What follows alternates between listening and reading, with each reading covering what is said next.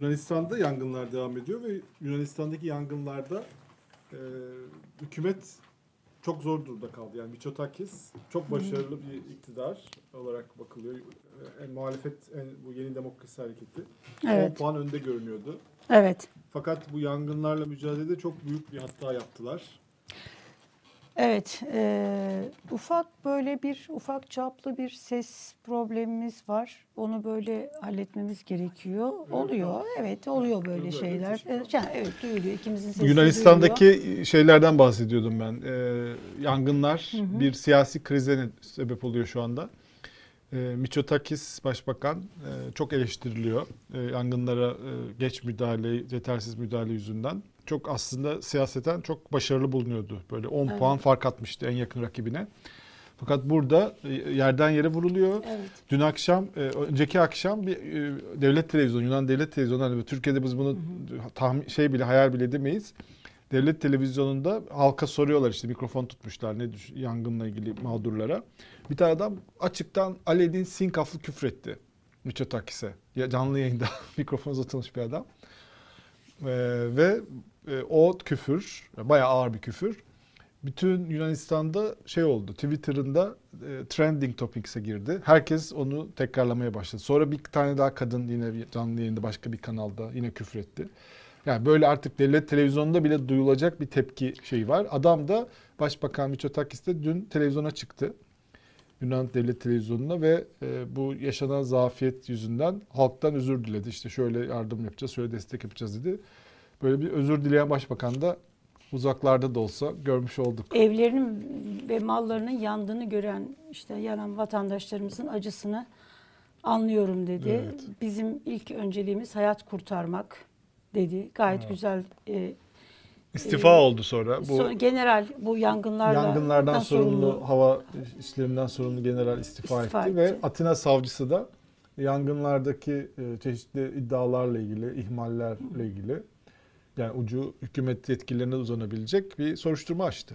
Tabii Yunanistan büyük ve güçlü devlet olmadığı için böyle hani küfür bir, bir vatandaş saygısız de, orada devlet çok böyle kutsal yüce olmadığından dolayı bir tanrı devlet yok olmadığı için çadır devleti olduğu zaman aslında hani Başbakan da özür dileyebiliyor. Başbakan özür diliyor, vatandaş başbakanın karşısına çıkıyor.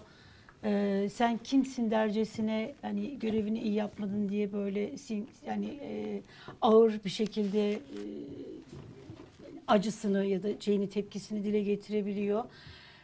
Bunlar Yunanistan böyle hani kurumları Strong olmadığı oturmadığı için. için. yani kurumları oturmadığı için e, güçlü bir devlet olmadığı için iyi bir devlet geleneğine sahip olmadığından dolayı ve içinde kalıyor vatandaşları devlet. da ilk kez devletle tanışıyorlar. Devlete saygının ne olduğunu bilmediklerinden e, eminim böyle Yuna- Yunanistan Başbakanı'nın korumaları da bir başbakanı nasıl koruyacaklarını bilmedikleri için orada tepki göstermemiş e, olabilirler.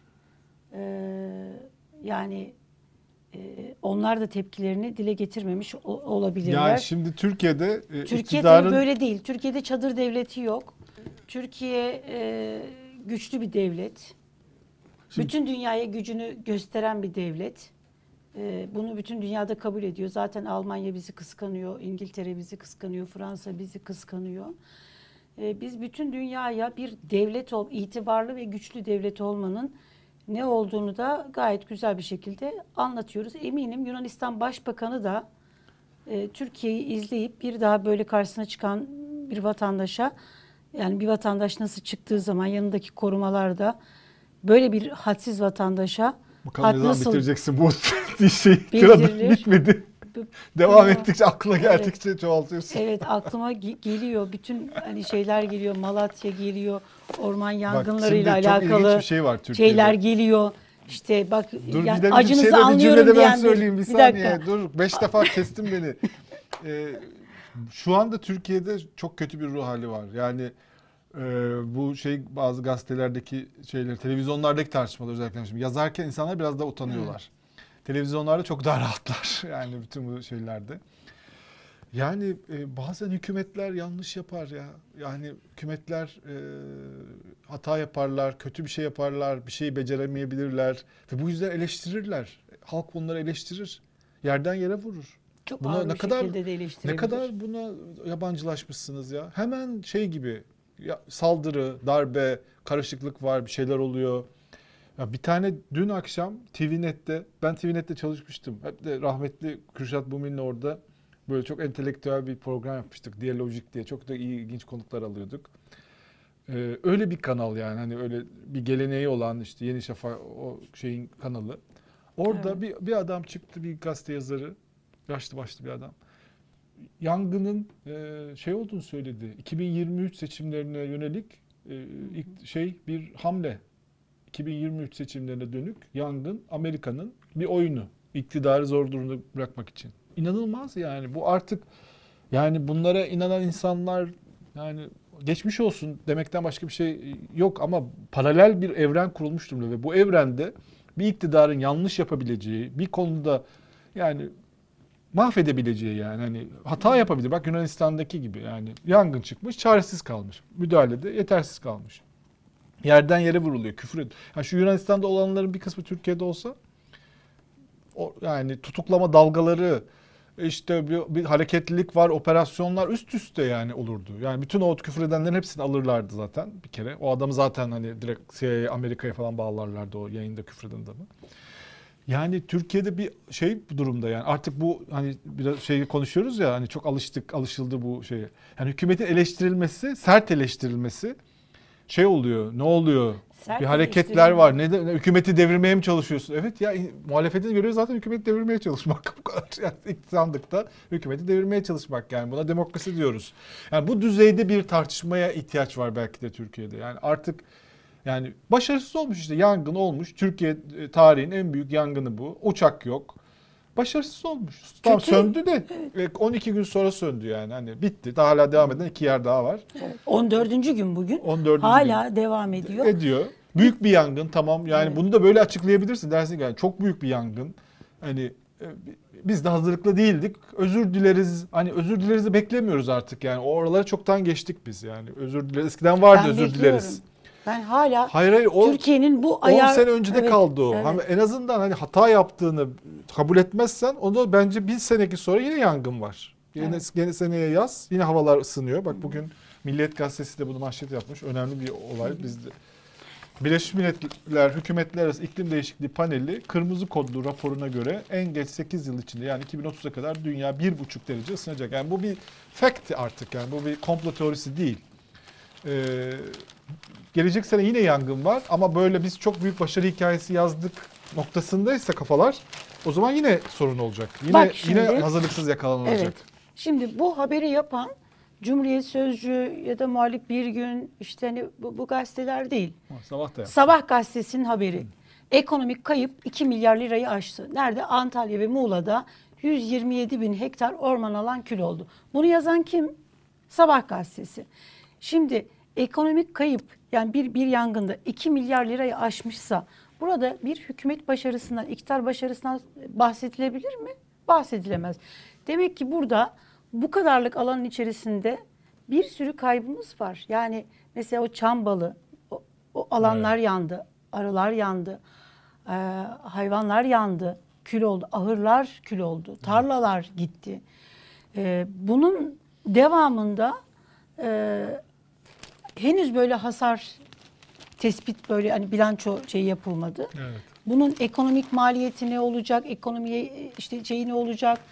Ee, devlet bütçesine zararı ne olacak? Tamam yeniden Derin yeniden verdiler bunları karşılamada Evet. konusunda Türkiye Nereden kötü değil. yani? Verecek de bu kadar Nereden zengin değiliz yani. Bu kadar çok yan, yan Evet. yangını e, her şeyi telafi edecek işte zenginlikte bir ülke değil. Evet. Yangını e, şey yapacaksın zamanında söndüreceksin ki bu büyük mağduriyetler olmasın. Bir de yani insanların yanmış evleri, hikaye, köyler yandı. Bunlar geri dönülecek şeyler değil. Yani ev yaparsın da orada bir hayat var yani. Hayat Şimdi tamam devletsin büyük başsa büyük başın parasını verirsin. Küçük başsa küçük baş parası neyse verirsin. Ee, Yangını yanan yerlere üzerine Evet. odaklanman lazım. Ama Yangın söndürmek Çünkü için şeyden teknolojini arttıracaksın. Hep böyle e, iktidarın bir mantığı var. Sayılar, rakamlar, parası neyse veririz böyle bir bir jargonu var. Buradan olunca parasını veriyorsun tamam da bunu nereden veriyorsun? Devletin bütçesinden veriyorsun. Devletin bütçesinden bu ormanları korusaydın, bu Evet. kadar hasar olmasaydı, İyi bir sistem iyi kursaydın. bir sistem kursaydın, oraya 3-5 tane harcayacağın parayı ne olurdu yani? halkın refahı Bunu için hak- haksız- harcasaydın. Haksızsın burada ya. Yüzde Evet. yüz haksızsın. Evet. Bunu savunulacak bir tarafı yok. Bunun için özür dilemeni iyi olurdu. Keşke Yunanistan Başbakanı gibi özür dileseydin. Bence muhtemelen özür dilediği için yine itibarını korumaya devam edecek yani. Çünkü ekonomiyi iyi yönetiyor falan. Covid'i iyi yönetti Yunanistan Evet. Başbakanı. Özür dilemek tamam şu anda bir hata yaptı ama özür dileyerek bence onu telafi etme noktasına tekrar geri döndü. Ama yani özür dilemek de halkı kale almakla ilgili bir şey. Eğer kale almazsan yani bir halk var ve ben bunu hesap vermek zorundayım mı? O zaman özür de falan dilemezsin tabii ki. Bir de şu da var. Yani korkutarak kimsenin saygısını kazanamazsın. Evet. Korkutarak kimsenin sevgisini de kazanamazsın. Ee, Evet. Sadece insanlar Rıza kazanmak önemli. Evet, rıza. rıza. Eskiden mesela AK Parti'de böyle bir şey önemli. vardı hatırlıyor musun? Hep böyle şey yaparlardı. İşte bizim oy oranımız işte yüzde 45 ama rıza oranı yüzde 60 65 Evet. diye. Rıza oranı şu demek. Yani senin meşru bir iktidar olduğunu, hatta iyi işlerde yaptığını düşünen bir geniş kitle var. Sana oy vermiyor ama e, diyor ki yani bunlar iyi yönetiyor diyor. O da Evet. yüzde 65 civarındaydı AK Parti'de. Çok Evet. uzun yıllar böyleydi. Bunu söylerlerdi yani böyle röportajlarda bak bizim rıza oranı böyle diye. Şimdi o oran yüzde 50-50 oldu yani Evet. nefret noktasına geldi. Yani böyle bir Evet. toplumun yarısı ve diğer yarısı şeklinde. Ama ve diğer- o azalıyor. O yüzde 50 de azalıyor. Yüzde anketlere göre 45'e altına düşmüş durumda. Hani diğer tarafta 50 değil ama e, muhalefet topladığında iktidardan daha fazla oluyor. Yani HDP ve Millet İttifakı Bir ve de diğer şu var partileri. tabii Yıldıray. Yani e, şimdi Türkiye Türkiye'de e, kimlik siyaseti, ideolojik işte hani e, bu, bu siyaset hala geçerli. E, oy veriyor ama seni sevdiği için oy vermiyor. Evet. Oy veriyor ama e, sana bayıldığı için, hizmetlerinden memnun olduğu için Diğerine oy karşı oy vermiyor. veriyor. Diğerine karşı oy veriyor. Dolayısıyla yani sana tepkisini dile get- getirmemesi e, korktuğu için demek ki korkutmasan korkutmasan bu bir tercih yani seni sevmiyor. E, korktuğu için tepkisini, şikayetini dile getiremiyor. Çünkü başına bir iş geleceğini düşünüyor. Korkutarak bir ülkeyi yönetmek mi? Kusurlarıyla, hatalarıyla birlikte sevgisini kazanmak mı? Oyunu almadığın insanların da sana olan güvenini kazanmak mı? Ee, AK Parti, AK Partililer bence e, siyasi AK Parti iktidarının siyasetçileri e, oturup bunu düşünmeleri gerekiyor. Şimdi şey var, e, Sözcü gazetesinde bir Röportaj, röportaj var. Almışsın. Bir alabilir miyim onu? Bir dakika. Ben Ee, karıştırdım senin gazetelerini biraz. Evet, e, benim gazetelerim değil, beraber bizim gazetelerimiz. Ekrem Ali Akartürk, Profesör Doktor, Yeditepe Üniversitesi'nde görevli, e, öğretim üyesi. Bu güçlendirilmiş parlamenter e, sistem diye bir kitapta yazmış. Anayasa hukukçusu e, Ruat Mengi'ye bir röportaj vermiş. Burada bu uzunca zamandır tartışılan bir şey var. Bahçeli erken seçim kararı alabilir mi? Yani böyle bir şey verebilir mi? Bu Ankara'nın da çok merak ettiği bir şey. Yani e, çünkü sistem seçim alma şeyini kilitliyor. E, ama burada ben e, Ali Akartürk Hoca'ya katılmıyorum. Bahçeli de diyor ki Bahçeli sistem yani ortaklıktan çekilirse Türkiye seçime gider.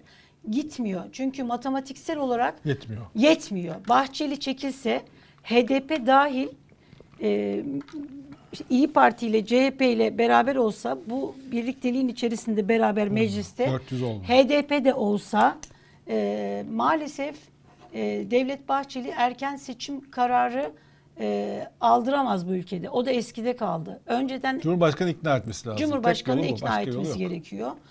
Yani böyle bir e, şey yok. Yani ben burada katılmıyorum ama şu şey güzel tespiti AK Parti iktidarları döneminde işte koalisyonlar yoktu. Türkiye'nin istikrar yani bir ülkede demokrasinin yerleşmesi için de yani demokrasi var. Evet bu ülkede artık hani vesayet dönemi bitti.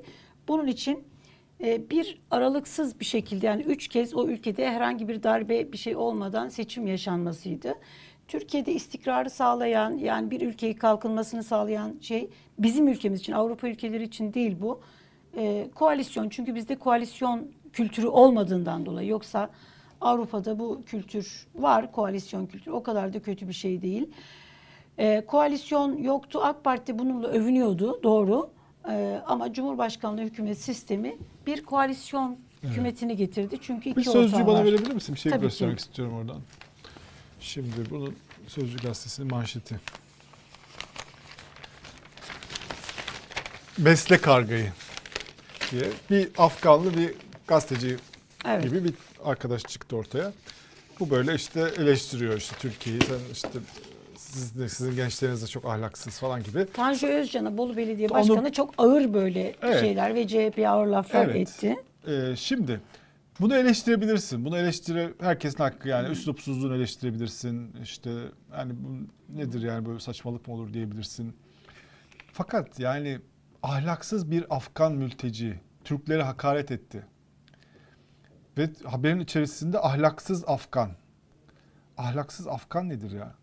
Ahlaksız Türk diye yani bir tane Türk diyelim ki Amer- Almanya'da e, çıktı dedi ki bu Almanlar işte biz sizi bakıyoruz biz olmasak aç kalırsınız fabrikalarınızı çalışmasak yani e, ey Almanlar bir de bize ırkçılık mı yapıyorsunuz falan diye böyle bir konuşma yapsa. Almanlar da buna tepki gösterir yani ne diyorsun sen hani, hani buraya gelmişsin bizim ülkemizde falan. E, bu da herhalde çok uzun süredir Türkiye'de çünkü Türkçesi iyi. E, fakat yani ahlaksız Afgan nedir ya? Bu bir milletten bahsediyorsun ya. Afganlık, Afganistan bu, bu bir millet yani. Hani bir millete bir kişi üzerine ahlaksız Afgan diyemezsin yani. Bu adamın adını söyleyebilirsin. E, şöyle diyor bir de. E, hal- diyor ki ahlaksız Afgan özür diledi ama halkın öfkesi dinmedi. Ne yapacak ya? halkın öfkesi dinmedi de böyle bir dil olabilir. Ne istiyorsun? Yani adam özür diledi. Tamam birileri tutuklanmasını istiyor zaten. Her, her türlü şeyin tutuklanmasını isteyen bir insan kitlesi var Türkiye'de. Yani her sorunun çözümü birinin tutuklanmasıyla bitmeli. Yani tutuklanmıyorsa biri sorun çözülmüyor. Kötü o. Besle Aynı kargayı anda- diyor. Evet. Aynı yani anda bu tuhaf bir şey. Yani bu kadar nefretle bunu bir de mesela şurada diyor ki pembe renkten hoşlanıyor. Bir e, pembe ayıyla bak çok acayip bir şey. Böyle bir gazetecilik olur mu? Pembe bir ayıyla sarılmış fotoğrafı var. Bu adamın. pembe rengi de seviyor. Evet. Pembe renkten hoşlanıyor. Nankör Afgan Afgan'ın sosyal medyadan pornografik içerikleri beğendiği ortaya çıktı. Yani atış serbest her türlü nankör, ahlaksız, pembe de seviyor, pornografik içerik. Böyle bir şey olabilir mi ya? Bu, bu yani bir düşmanlığın da bir sınırı vardır ya. Hani sen bir şey eleştirin de sınırı vardır. Bunu böyle şeye çeviremezsin yani. Linçe çeviremezsin. Bir gazetesin sen. Şimdi buna bu Türkiye'nin en çok satan yani gazetelerinden birisi. Ee, Türkiye'de neden işte demokrasi yok, toplumsal uzlaşma neden olmuyor? Bak mesela bir beş e, e, gün önceki manşetine Türkiye'de kutuplaşmadan şikayet etmiştir. Evet. Türkiye'de hukuk yok diye şikayet ediyor. Türkiye'de Yani demokrasi yok. Bir üslubu vardır ya. Evet. Yani Şimdi- adamın pembe ayıya sarılmış şey üzerinden Evet. bu adam işte pornografik şeyleri beğeniyor falan. Bu kadar atış serbest olamaz ya bir insanla ilgili. Bunlara şunu söylemek istiyorum. Yani bu şey e, bizleri izleyen izleyicilerimize de e, AK Parti iktidarı niye iktidarda? AK Parti'yi iktidarda tutan işte bu değil. Yani o taban AK Parti tabanını da konsolide eden Evet. işte bu değil. Şimdi bu burada dil çok ilginç- düzelmediği müddetçe bu ülkede Ama bazı düzelen şeyler var. Mesela Var. bazı say, e, şey bilinen yani işte Kemalist, ulusalcı bilinen, CHP'li bilinen hatta AK Parti'de çok eleştirir. AK Partiler de onu çok eleştirir. Bir isim. Mesela çok ilginç bir tweetler attı dün gece gördün mü? görmedim e, ben. mülteci meselesiyle ilgili. E, diyor ki tek bir sebepten ülkeme getirilen Suriyeli ve Afganlar konusunda sabırlı olmaktan yanayım kendi adıma diyor. Uzun yıllar yurt dışında çeşitli ülkelerde yaşadım. Türk olduğum için ne biçim ön yargı ve engellerle karşılaştığımı biliyorum. Hoş değildi. Yabancı düşmanlığına varmamalı diyor mülteci. Evet. Yani Türkiye'nin bir mülteci sorunu var gerçekten. Evet. Yani Af- özellikle bu Afgan mültecilerle ilgilen Suriyeliler bayağı bir süredir yerleşikler zaten. İş buldular, buradalar. 10 yıldır buradalar. Afgan mültecilerin bu kadar böyle kalabalıklar halinde sınırı geçmesi tabii ki bir sorun. Bu niye oluyor, Evet. nasıl oluyor? Fakat diyor ki e, bunun yani bir ucu var yani bunu bir hükümetle konuşman lazım. Böyle bir şöyle yabancı düşmanlığına varmamalı bu. Evet. İşte nankör, ahlaksız Afgan noktasına gelmemeli yani. İnsanlar çünkü bu insanlarla beraber yaşanıyor şu anda. Her an bir kıvılcım pat şey olabilir. Ve çok korkunç olaylar olabilir yani. İnsanlar çünkü orayı insan olarak görmüyor artık. Mülteciyi insan olarak görmeme hali çok kötü sonuçlar yaratabilecek bir şey. Sonra diyor ki Fazıl Say, Sorun şu ki bir ülke milyonlarca yabancı ülkesini alıyorsa bunu niye yaptığını, kendi potansiyeli ihtiyacını iyi bilmeli. Çok doğru. Zor durumda olan insanlara kucak açmak elbette ki insani bir tutumdur siyasette. Bu ancak yapılabileceğimizin sınırlarını iyi çizersek sorunsuz olur diyor. Ve çok ilginç bir şey yazmış. Bu da çok ilginç. Ee, bunu da en son olarak okuyayım. Yani bunu çok kıymetli buldum ben bunu. Fazla Sayın özellikle bunu söylemesini. Çünkü bayağı da tepki de almış. Bir de diyor ki e, ben diyor e, Almanya'da şu anda en büyük bir dakika o tweetini kaybettik. En büyük e, şeyi yapan e, ko- klasik müzik konserlerini organize eden kişi diyor Almanya'da bir Afgan diyor. Bir Afgan asıllı biri diyor. Almanya'nın şu anda en büyük klasik müzik konserlerini organize eden organizatörü. Çok büyük e, şeyler var diyor. Suriyeli müzisyenler de. Bu bir imkan olarak da düşünülebilir. Yani Türkiye için bir fırsat olarak da düşünülebilir. Bunu iyi, ama iyi organize etmen lazım yani bunu. İnsanları Evet. entegre edeceksen de entegre edeceksin. Etmeyeceksen de bir sınır koyacaksın. Ee, yani bunun bir organizasyona ihtiyacı var. Ama bunun yabancı düşmanlığı var mı? Bir de bunu özellikle de bu kadar yurt dışında olmuş ve yabancı düşmanlığına etkilenmiş bir millet yani Türk milleti Evet. işte Av- Avrupa'da işçi olarak gitmiş çalışmış ve bu yabancı düşmanlığa çok etkilenmiş bir millet bunu mağduru olmuş. En azından bizim bu kadar bunu yabancı düşmanlığa çevirmeden büyük iktidarlarla mücadele edecekseniz onlara itiraz edeceksin. Yani ahlaksız Afgan olmaz. Evet. Yani e, iktidarı eleştirebilirsin, devleti eleştirebilirsin. Bu çocuğu da medyada, eleştirebilirsin bu ama çocuğu da ahlaksız eleştirebilirsin. Afgan deme yani. Nankör Evet. Afgan deme. Ee, bu, bunu bu şekilde pembe de seviyor. İşte e, bütün bir Afgan, Afganistan'ı yani bir, bir ül- ülkesiyle beraber e, etiketlemek mm, ho- yani doğru bir şey değil. Ee, yani nefreti körüklememek lazım. Bu ülke zaten yeterince e, kutuplaşmış durumda. Buralarla Evet. oynamamak lazım. Ee, Sabah gazetesinde e, Okan Müderrisoğlu'nun bir yazısı var. Cumhurbaşkanı Erdoğan'ın e, ATV A Haber canlı yayınında bir kez daha işte enflasyon düşecek, faize karşıyım sözünü. Evet, iyi yakaladın onu. Ben de bugün Evet. onun yazısını okudum. Gerçekten. Uzun uzun anlatmış. Cumhurbaşkanımız neden aslında yanlış anlaşıldı. Ee, burada hani bir köşe yazarı değil de Okan Müderrisoğlu aslında iyi bir Ankara gazetecisi Okan Müderrisoğlu. Yani öyleydi. Ne Ee, zaman acaba? Evet bir zamanlar öyleydi. Ee, Cumhurbaşkanımız ne dedi birileri ne anladı diye Cumhurbaşkanı Erdoğan'ın e, sözlerine Tevil bayağı bildiğin böyle evet onu böyle anlatmaya çalışmış.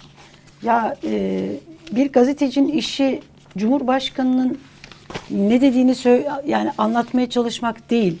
Yani onu Ama onun yazarsın ne Zaten anladın. orada sordukları Bir sorulara de- bakarsan onun işi o olmuş. Yani onun işi o olmuş. Aa, bir de yani neresinden bakarsan bak yanlış bir şey kardeşim. Yani E- Erdoğan 2015 yılından bu yana faizleri indirmek faizlere karşı olduğunu söylüyor. Enflasyon faiz üzerine bir tezi var. Yani bu ülke böyle söyledikçe de faiz aldı başını gitti. Faizi eleştiriyor. Yani dünyada herhalde Erdoğan faizi eleştiren bu kadar her fırsatta faiz karşıtlığı yapan tek dünya lideri olabilir. Ama en yüksek faizin en olduğu yüksek ülke. dünyada dünyada Türkiye'de yönettiği ülkede dünyada en yüksek faiz oranına sahip tek ülke. Yani e, ilk beşin arasında. Yani ilk beşe giriyor. E, bu kadar faiz Burada bir hata yok mu yani? Bir yanlış bir- ol, yok mu? Evet. Yokmuş demek ki. Yok yani. E madem diyelim ki böyle eski insanlar olunca- sistemde tamam eski 2018'e kadar e, Cumhurbaşkanı Erdoğan faiz enflasyon tezini uygulamayı yerine getiremedi. Eski sistem buna izin vermedi. E 2018'de Cumhurbaşkanlığı hükümet sistemine geçildi. O üç nolu meşhur işte o kararname ile Merkez Bankası bağımsızlığını da yitirdi. Kendisine bağladı. Şu anda bunu gerçekleştirememesi için yani bu enflasyon E, faiz tezini- değil mi? E, Hani faizi sıfır yaptı o zaman. hiçbir elini kolunu bağlayan engelleyen hiçbir şey yok. Niye gerçekleştiremiyorsun? Dört tane de e, Merkez Bankası'na başkan değiştirdin. Bu yani faizleri düşürsün diye. En son getirdiği Merkez Bankası başkanı da köşesinden e, Cumhurbaşkanı Erdoğan'a CV yazdı. Ben de Erdoğan gibi düşünüyorum Evet, diye. o da faizi düşüreceğini Evet. söylüyordu. O da düşürmedi. Şöyle bir şey de var. Şahap Kavcıoğlu Demek öyle hemen düşürülen bir şey değilmiş bu. ee, Şahap Kavcıoğlu'nun 2019'da mesela bu tezi savunmayan yazısı var biliyor musun? Yani sonradan dönüşmüş. Herhalde baktı ki Merkez Bankası sürekli başkan değişiyor. Ben buradan bir CV yazarsam oraya başkan olurum falan diye mi düşündü? E şu anda kendisi gibi düşünen bir Merkez Bankası başkanı da var. E, Üç tane de para politikaları toplantısı Şahap Kavcıoğlu'nun yönetiminde toplandı. Niye düşmüyor bu faiz? Ama bak Niye şey, yüzde şu anda %19'da sen- sabit tuttu? Şu anda sen konuşurken TÜİK işsizlik oranını açıklamış. Evet. İşsizlik önceki aya göre iki buçuk puan azalmış. Evet. Yani düşen bazı şeyler düşüyor. Sen hani Evet. görmek istemesen de. Evet. İşsizlik Şimdi- azaldı. iki, iki buçuk puan. Bunu nasıl açıklayacaksın? E, o Ekonomi zaman kötü diyorsun sürekli sabahtan beri. E şöyle niye yapmıyor o zaman Erdoğan? Mesela yani e, iktidar şunu da yapabilir. Kağıt üzerinde faizi düşürebilir. Kağıt üzerinde mi düşürdüğünü iddia ediyorsun? İşsizliğin yani buraya mı? Konu buraya konu buradan buraya mı vardın? Bu, bu çok ilginç yani iki buçuk puan işsizliğin düşmesi. Ya ben e, maalesef yazamadım bunu çünkü yangınlar falan girdi ama Meral Akşener'le e, bir e, Bitlis ve Van'a sen de gelecektin sonra sen gelmedin. Bitlis ve Van'a e, Evet. gittim. Yani e, kiminle konuşsa, kim ağzını açsa işsiz, işsizlikten bahsediyor. Evet. İşsizlik başka kimsenin gündemi yok. Yani Kürt sorunu falan bunlar ikinci sırada kalmış yani. İşsizlik, ekonomi. Ee, nasıl düşüyor bu işsizlik gerçekten anlamak mümkün değil. Yani geçen aya göre düşmüş. Belki bu korona e, şeyleri biraz azalınca, dükkanlar falan açılınca falan gibi herhalde yani. Böyle bir şey herhalde bu. Ya da turizm sektörüyle ilgili bir şey E demek olabilir. sen Turizm de sektörü, turizm sektörü şey oldu diye herhalde. Evet. E Başladı sen de diye. demek ki inanmıyorsun. Yıldıray seni buraya alalım. Alalım. Birazdan izleyiciler bizi linç edecekler. Evet. Siz İsmail niye siz Saymaz- konuşuyorsunuz? İsmail Evet. Saymaz niye gelmedi? Bizim programımızın formatı böyle. Programımızın formatı böyle. Hatta bir izleyicimiz demiş ki sizin sesinizi sessize aldım. İsmail Saymaz gelince açacağım demiş. İsmail gelince biz de birazdan bu izleyicimizin mikrofonunu kısalım yani kulaklığını. Başka türlü olmaz. Geldi mi İsmail Saymaz? Geldi mikrofonu takıyor. Evet sen Bir devam et. dakikaya geliyormuş. Ee, neyse biz birazcık Bir da dakika daha şanslı bir, şey yapalım dakika kullanalım. Böyle dip dibe konuşalım. Tamam. Ee, şey var Milliyet Gazetesi'nde Zafer Şahin bir yazı yazmış. Bugün o da benim dikkatimi şey yaptı. Gazetelerimizin arasında Zafer Şahin en çok televizyon çıkan insan herhalde Türkiye'de Evet. şu anda. evet is, şey e, Zafer Şahin'in bir yazısı var. Ee, bugün sağ olsun Ertuğrul bize Milliyet Gazetesi de aldırmış. Dolayısıyla Milliyet Evet, Gazetesi'ne Milliyet de Gazetesi'nde bir gazetenin çıktığını Şimdi şu anda çıkarsa- e, burada keşfetmiş durumdayım. keşfetmiş durumdayız. Merhaba, hoş geldin. Nerede kaldın İsmail? Ee, aslında onun- Hayranların bizi Evet, tam zamanında hayranların geldin. bizi Tam linç zamanında gelmişim. Evet, tam zamanında. Evet, şimdi hemen e, tweet atma Tam imkanı Halk bulamadım. Yayındayız. TV'deki Baş, Halk TV'ye saldırı gibi bize de saldırı olacaktı. e, başladık. Tamam sen tweetini at ben şu e, Zafer Şahin'i e, okuyayım. Belki birlikte de değerlendiririz bunu. E, Milliyet Gazetesi'nde Zafer Şahin'in bir yazısı var. Bu e, Kemal Kılıçdaroğlu'nun Mehmet Şimşek'e CHP'nin adayı olması konusunda bir teklif götürüldüğü iddiaları dolaşıyordu. Yani böyle bir şey var. Abdülkadir Selvi yazdı. Sonra Hilmi Daşdemir bunu CNN Türk ekranlarında söylemişti. Zafer Şahin bunu biraz tevil etmiş. Diyor ki e, Cumhurbaşkanlığı adaylığı teklifi değil Kemal Kılıçdaroğlu belki diyor milletvekilliği belki de diyor bakanlık sözü vermiş olabilir. Yani böyle bir iddia dolaşıyor diyor. Ee, başka bir isimden de bahsediyor. İsim söylemiyor ama başka bir kişinin de olduğunu söylüyor. Fakat bana enteresan gelen şimdi bu Bitlis şeylerini sen de söylersin yeniden. Diyor ki AK Parti bölgede Güneydoğu'da HDP'den sonra ikinci parti. Cumhurbaşkanı 2018'de Adıyaman'da %67.4, Bingöl'de %66.7, Şanlıurfa'da %64.8, işte Bitlis veriyor, Ağrı oylarını vermiş. Ee, burada diyor e, hala diyor bölge halkının devletine olan bir bağlılığının göstergesi diyor. AK Parti'ye bağlılık vardı. Fakat diyor 2018'in şartları 2023'ün şartları çok farklı olabilir. Tam da bu sebeple AK Parti'nin Güneydoğu'ya özel bir çalışma yapması şart. Yoksa AK Parti için tek sürpriz Mehmet Şimşek olmayabilir. Doğru. Evet. Bunu zaten Yalnız söylüyoruz. böyle Diyarbakır'da şeyin bir mesela anket yayınlandı. CHP Metropol'ün bir anketi yayınlandı. Geçenlerde Hakkari'de Zeydan ailesinden eski bir AK Parti milletvekili CHP katıldı. Evet. Bu evet. ailenin katılması anlamına evet, gelebilir yani. Evet, evet, Evet. evet, evet. Geçenlerde O çok ilginç. Bingöl'de ve Bitlis'te katılımlar meydana geldi. Ben sordum bunlar aşiret mi diye. Bir kısmı aşiret anladığım kadarıyla. Ee, yani AK Parti bu, bu aşiretler genelde aslında orada iki tane fraksiyon var. Biri e, HDP çizgisi, Kürt milliyetçiliği, diğeri de devlet fraksiyonu. Evet. Yani bu an için AK Parti vardı. Geçmişte DYP vardı. Bir ara Refah Partisi geldi gitti falan. Ee, bilmiyorum CHP devlet fraksiyonu olabilir mi yani? Aslında o boşluğu doldurabilecek yeterliliğe sahip mi? Ee, çünkü en son 70'lerde bu oyu alabilmişti. Ee, şimdi e, mesela Hakkari'de Zeydanlar, e, Bitlis'te ilginç bir il başkanı var. O il başkanının etrafında topladığı kimi aşiretler e, HDP'ye, şey, CHP'ye doğru kayabilirler. HDP'ye oy vermek istemeyenler sokakta dek geldim.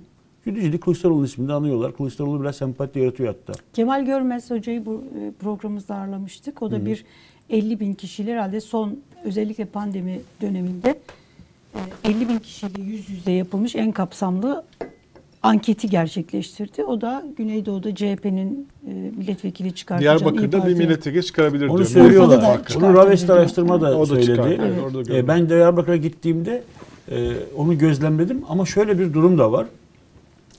E, HDP seçiminin ikinci partisi CHP olmuş. Evet. HDP'liler şöyle bir bölünme yaşamıyor. Mesela batıdakiler belediyede CHP'ye verebiliyorlar. HDP'nin olmadığı yerde artık CHP'ye verebiliyorlar. 2015 ve öncesinde bu AK Parti'ydi. Yani HDP'lilerin ikinci partisi AK Parti'ydi. Şimdi CHP durumuna geldi. Bölgede ise yani HDP HDP'ye oy vermek istemeyen e, bugüne kadar AK Parti'ye oy veren bir seçmen topluluğu var. Bunlar memurlar, bunlar işte şiddetle zaten öteden bir ilişkisi olmayanlar, feodal bağları güçlü Evet. olanlar. Bunlar bir bir tepki oy olarak CHP yönelebilirler.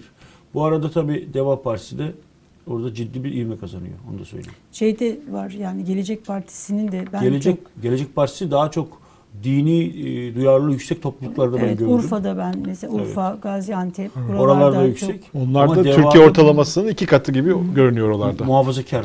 Kendi ortalaması. Kendi ortalaması. Doğru. Türkiye'de Doğru. 2 ise orada 5, Doğru. 4. Ama Deva'da Deva biraz daha farklı sanırım. Ben Evet. Antep'te gördüm. Belki başka bir iki ilde daha gördüm Deva'yı. Evet. Deva'da böyle AK Parti'nin son iktidar evresinde e, AK Parti yönetici olmuş bir kuşak var yani.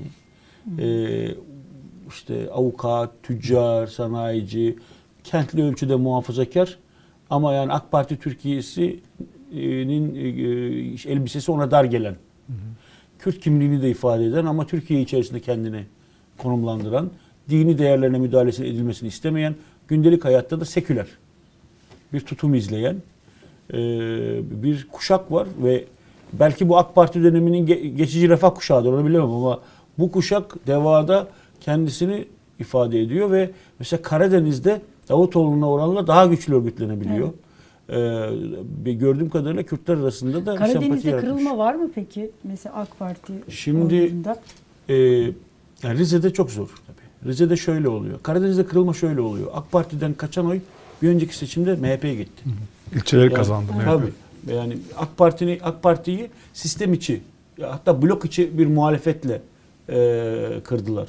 Mesela e, AK Parti'nin en güçlü olduğu ilçeler e, Rize'nin yani işte Çayeli ilçesi, Telepazarı ilçesi, İyidere ilçesi, İkizdere ilçesi bunlar Rize'nin batı ilçeleri sayılır. E, şimdi buralar AK Parti'nin oy deposuydu. Gene oy deposu yani genel seçime gittiğimizde gene ihtimal 50-60, %50-60 olur ama mesela Hayati Yazıcı'nın ilçesi olan Çayeli'yi MHP aldı. Ee, AK işte- Parti'nin aday olmasına rağmen orada. Evet, evet Dere Pazarı ilçesini MHP aldı. İkizdere'yi MHP aldı. İyidere'yi İstanbul'dan taşımayla kazanabildiler. Orayı da kaybediyorlardı. Hatta Cumhurbaşkanı'nın ilçesi Güney, Güneysu'nun yanındaki Muradiye yaz kalsın MHP alıyordu. Ardeşen'in kıl payı CHP kaçırdı. Şimdi bu neden böyle? Bir kere e, sistem içi hani AK Parti olan kızgınlık AK Parti'nin içinde olan bir bloğa, bloktaki diğer partiye oy vererek gösteriliyor. Bu nedenle hain muamelesi görmüyor oluyor insanlar. İkincisi dikkat etti MHP'nin adaylarının hepsi AK Parti'den geçme. AK Parti'den ya da Saadet'ten geçme. Yani derenin taşıyla derenin kuşunu vurmuş MHP. Ee, dolayısıyla şimdilik böyle ama benim gözlemlediğim kadarıyla oralarda da Meral Akşener'e dönük bir sempati var. Bir de CHP bir protestoyu alacak oradan. Onu anlıyorum. Evet. Yani CHP herhangi bir çalışma yap yani düne göre daha mı iyi çalışıyor? Sanmıyorum. Ama hani bir dönem 2007 mesela 2007'de 27 Nisan meselesi olmuştu. AK Parti'ye oy vermeyi düşünmeyen bile birden gidip vermişti ya protesto için. Evet. Bu sefer de AK Parti'ye olan yoğun kızgınlık nedeniyle yahut AK Parti iktidarına kaynaklanan sorunlar, yangın, iltica dalgası şundan bundan ötürü oluşan kızgınlıktan ötürü bugüne kadar elim kırılsın diyen vatandaş bir kere CHP'ye oy verebilir. Bir ya da iki kez. Ama bunu şey kolaylaştırdık tabii. Ankara ve İstanbul seçimlerinin CHP CHP'nin biraz böyle hani dilinde de yani siyasi Çok siyasi üslubunda bir değişim var. yayınlarında şimdi Yayınlarında. CHP'nin etrafında konumlanmış. E, CHP aslında bir parti değil. CHP bir bir toplumsal alan. Yani bir sosyal ağ orası, bir network, orası bir yaşam alanı. O yaşam alanında bulunan herkes CHP'li değil. Ama o CHP'lilerin ürettiği bir yaşam alanı. Orada liberaller var, sosyal demokratlar var, komünistler var, anarşistler var. Bunlar aynı zamanda anti kemalistler bile ya- ka- orada bulunabiliyor. Şimdi bu yaşam alanının da dili değişti. Ee, Bu yaşam alanının televizyonlarında, gazetelerinde de dil değişti. Düne göre daha esnek, bir de daha çoğulcu bir yapı var. Evet. Yani işte mesela artık Akif Bekir yadırgamıyor insanlar yani. Taak yolu yadırgamıyor. İbrahim mesela İbrahim Kahveci hatta kendisine zannediyor yani artık o, o aşamaya geldik yani. Evet yani İbrahim Kahveci'yi burada görürse yadırgamaya başlayabilir yani. o nedenle mesela şeyi işte sizin yazarlarınızın bir kısmı öyle. Öte taraftan MHP orijinli olanlar hiçbirini yadırgamıyor. HDP'yi yadırgamıyor. Evet. Yani bu bu o bakımdan da çok En büyük- renkli ekranlar şu anda o ekranlar. e tabii Yani çok Herkes çeşitli. çıkabiliyor. E tabii bu arada AK Partililer de izliyor mesela Devlet mesela Halk TV'yi. Devlet Bahçeli sürekli ana haberleri Özlem Gürses'ten izleyip mesaj gönderiyor. Aa gerçekten. mi? Tabii tabii arada görüşlerini katıyor. Sevgili Özlem Hanım bizim görüşümüzde şudur diye haber gönderiyor. O da ana haberde okuyor. Allah Allah. Tabii. Bunu hiç bilmiyordum. Çok ilginçmiş. Tabii Devlet Bahçeli çok iyi bir Özlem Gürses takipçisi. Bu Özlem Şırınga olayından sonra yani Aa. bir herhalde bir şey oldu bilmiyorum. Bir- Mesela AK Partililer son bizim o saldırı meselesinden sonra yani e, kendilerine teşekkür de ederim yani. İşte Osman Nuri Kabaktepe olsun, Tevfik Göksu olsun aradılar.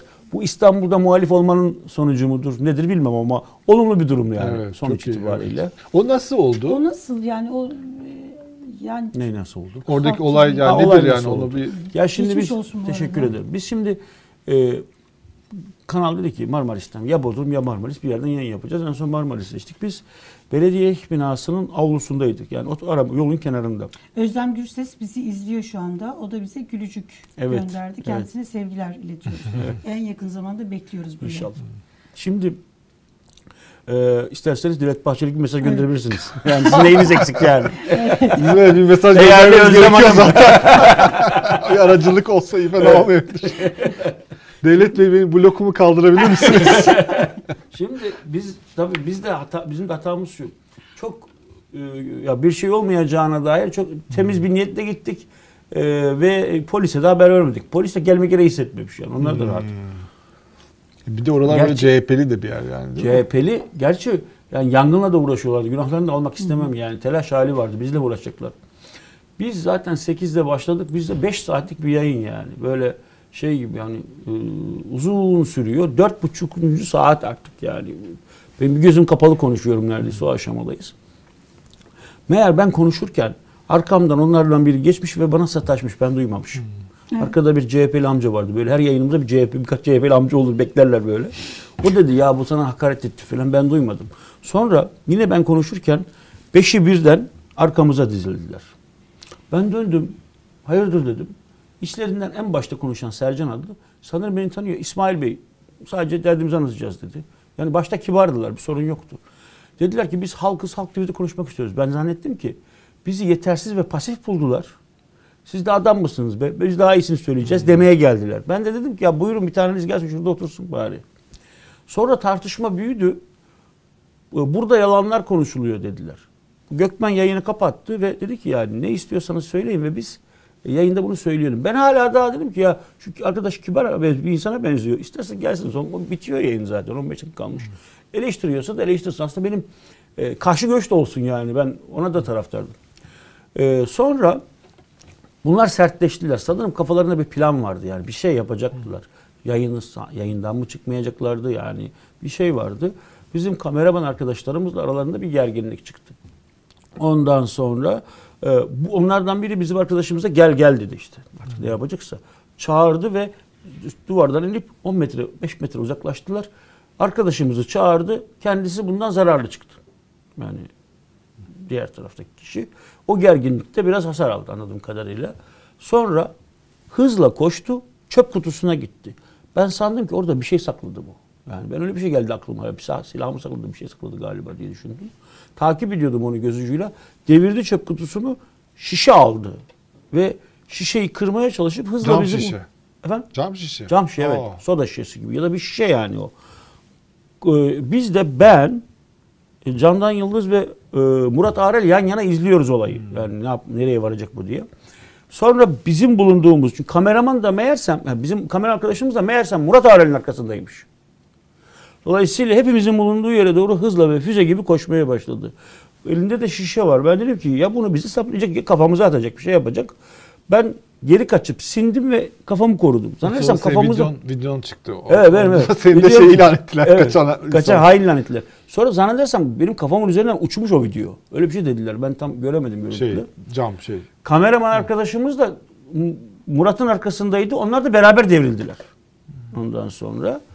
Ee, sanırım o kişi Murat'a doğru ya da arkadaşlarımıza doğru savurdu ya da vurdu ya da attı üzerimizden. Tam o kısmı takip edemedim. Ondan sonra o arbede de işte başka arkadaşlar da vatandaşlar da girdi araya ve onları uzaklaştırdılar. Yani sen bir şey aslında o cam şeyden kaçmak için kaçıyorsun yani. Hani Tabii, böyle tabii. sosyal medya şeyde oluyor ya hemen. Hayır hayır o belli zaten. Adam üzerimize geliyor Evet. şişeyle.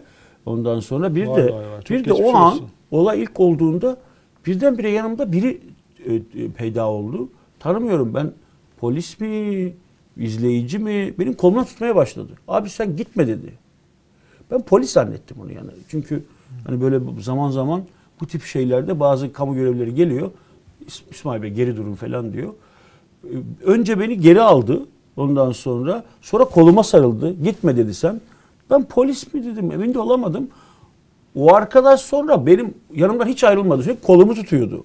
Ondan sonra kolumu tuttuğu da iyi olmuş ayrıca. Çünkü yani ya bana dönük bir şey gelse büyüyebilirdi bu olay. O zaman daha başka bir şeye e, varacaktı. Ama sonuç itibariyle adam bize soda şişesiyle saldırdı. Yani elini kaldırmış şişeyle beraber koşuyordu.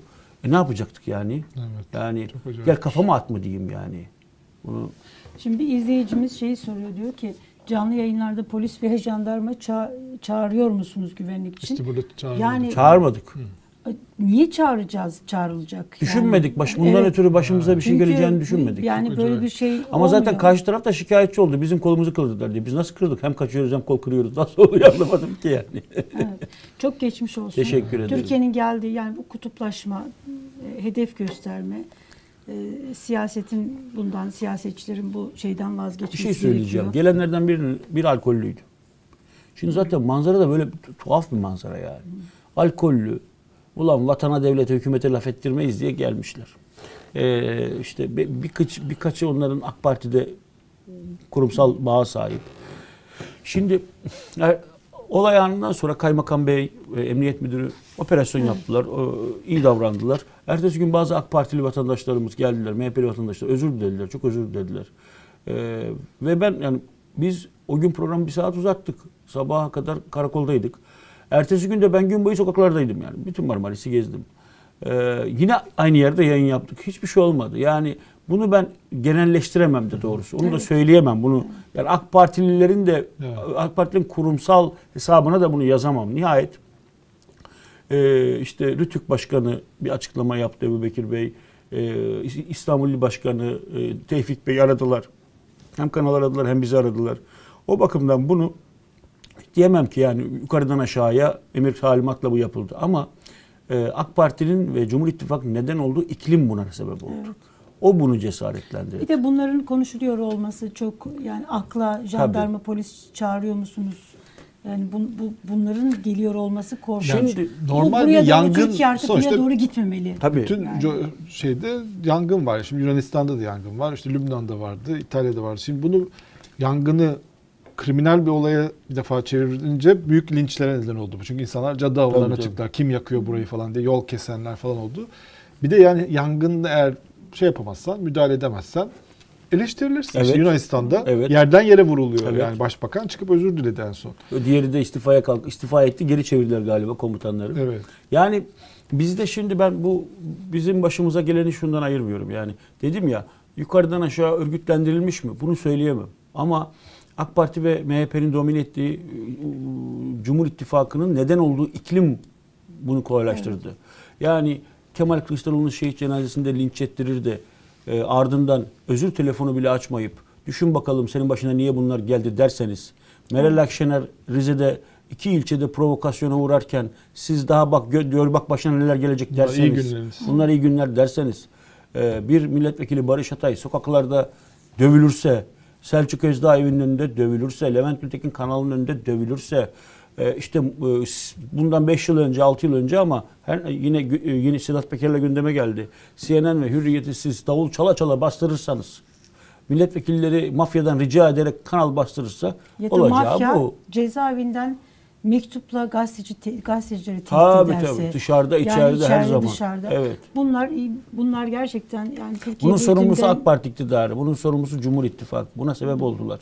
Yani sadece e, yani 15 gazeteci e, MHP ile ilgili eleştiriler, eleştiriler görüşleri ifade ettikten sonra çeşitli biçimlerde şiddete uğradılar. E, AK Parti'yi eleştiren e, kanallar ve mecralar e, yani dövülmedilerse de yasal yaptırımlara uğradılar. Bu ondan da iyi değil. Yani Sözcü'nün başına gelen efendime söyleyeyim e, işte Halk TV'nin başına gelen böyle bir hikaye. Evet. İsmail bugün e, Ruhsar Pekcan'ın peşini bırakmıyorsun Evet. sen. Ruhsar Pekcan'la alakalı haberine Bir dezenfektan da satamasın mı ya? Ne, ne yapsın yani? Bu hiç bakanlıktan istifa etti. e, ne oldu Ruhsar Pekcan? Şimdi o da affını isteyenlerden. O da affını isteyenlerden yani istifa etmeyenlerden affı istendi. Ruslar Pekcan iş hayatına geri döndü. Ruslar Pekcan Nasıl dönebildi?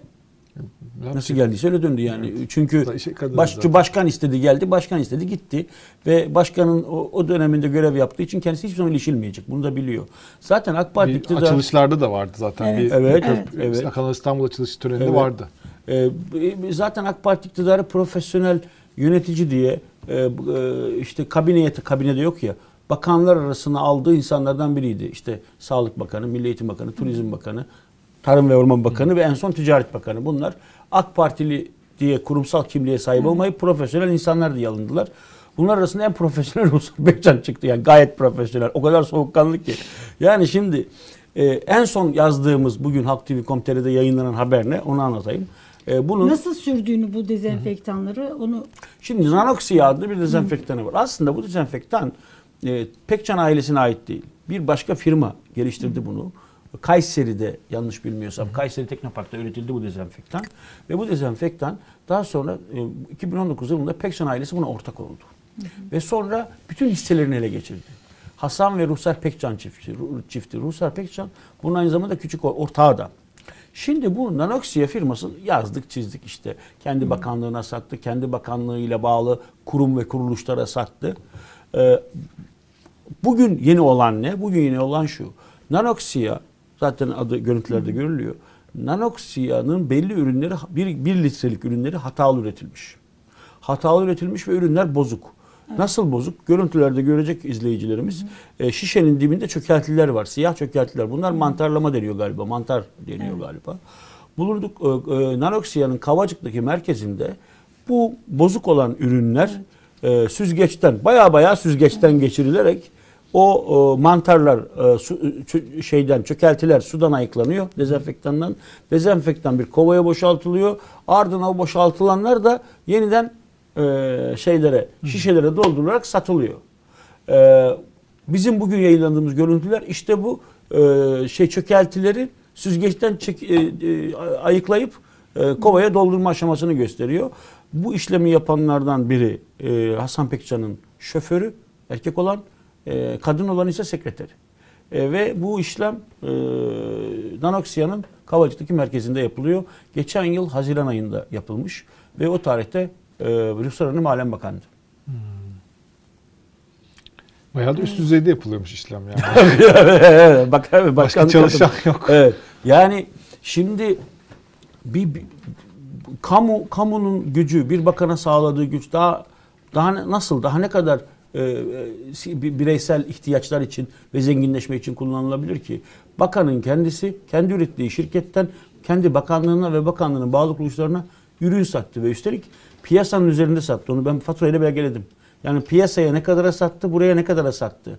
Ee, yani gidip bir e, Mahmut Paşa'da bir dezenfektancıdan alacağınız ürün e, bakanın kendi şirketinden ve doğrudan e, işte ihracatçılar meclisine sattığı üründen daha ucuz. Evet. E, şimdi buradan kazanmış. Üstelik zaten bir etik mesele var. Siyasetikle ilgili mesele var. Kendi bak kendi ürünü kendi bakanlığına satmış. Dahası bir de bozuk mal satmış. E şimdi e, unuttuk tabii onu da söylemeyi. Üstelik bu bakan hakkında bakan olarak atanmadan 20 ay evvel e, gümrüklerde e, vergisiz mal sokma çabası olduğu yönünde ihbar da vardı. Evet, evet. Bu ihbara rağmen bakanlık koltuğuna oturması sağlanmıştı. Bu skandalın üzerine nasıl e, hala Evet, e, rahatlıkla e, bu skandalın üzerine bu skandal varken nasıl hala AK Parti rahatlıkla uyuyabiliyor? Nasıl uykulara kaçmıyor? Hala Nasıl- nasıl, işe dönebiliyor tekrar? Ya ya ben Yani- Bu aslında e, ortaya çıkmış bir e, somut küçük örnek aslında. Yani bakıldığı Evet. zaman ölçek açısından Evet. ama yani bir model aynı zamanda. Yani burada hiç yokmuş gibi fark, farz Yokmuş gibi Demek ki diğer bir sürü olayda da buna benzer bir E, tutum e, tabii alınıyor. e, diğer birçok olaylarda şimdi Buran Kuzu olay öyle değil mi? Evet. Buran Biraz onu Kuzu- konuşalım. Yani o Evet, da çok evet. acayip Yani iddialar ben günlerdir var. söylüyorum Cumhurbaşkanlığının telefonlarından hakim bir uyuşturucu, uyuşturucu kaçakçısını serbest bırakmak üzere telefonlar açıldı. Ya bu telefonlar ya benim telefonumu dinliyorsunuz. Benim maillerimi takip ediyorsunuz. Üçümüzün şimdi değilse belli dönemlerde dinlenmiştir telefonları. Buran Kuzu'nun e, kullandığı Cumhurbaşkanlığı ve külliye ait telefonu dinlemediniz mi siz ya? Ya bil, üstelik telefonlar açıldıktan sonra da Burhan Kuzu Burhan Kuzu olmaya devam etti yani. Cumhurbaşkanlığı Hukuk İstişare Kurulu olmaya devam etti, üyesi olmaya devam etti. Dahası devlet önüne cenazesi kaldırıldı. Evet, Akif'in bugün bir yazısı var.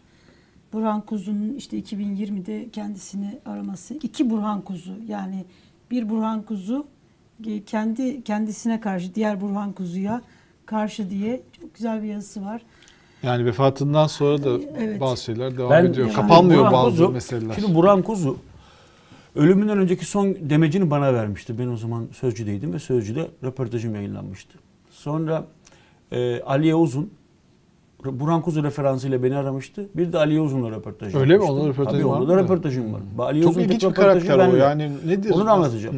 Hı. Ee, ikincisi zaten Orhan Üngan'ın gazetelerde yayınlanmış tek röportajı Evet, benimle. evet, evet. Ee, diğer röportajı Timur Soykan'ın kitabında ben orada da varım. O yüzden Oradan- sana Sedat Peker teşekkür ederim. Evet, zaten Bekir'in bütün arşivi ben ne almış yani.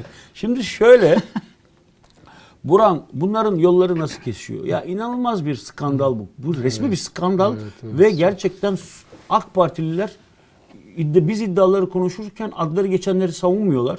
Savunacak da bir durumları yok.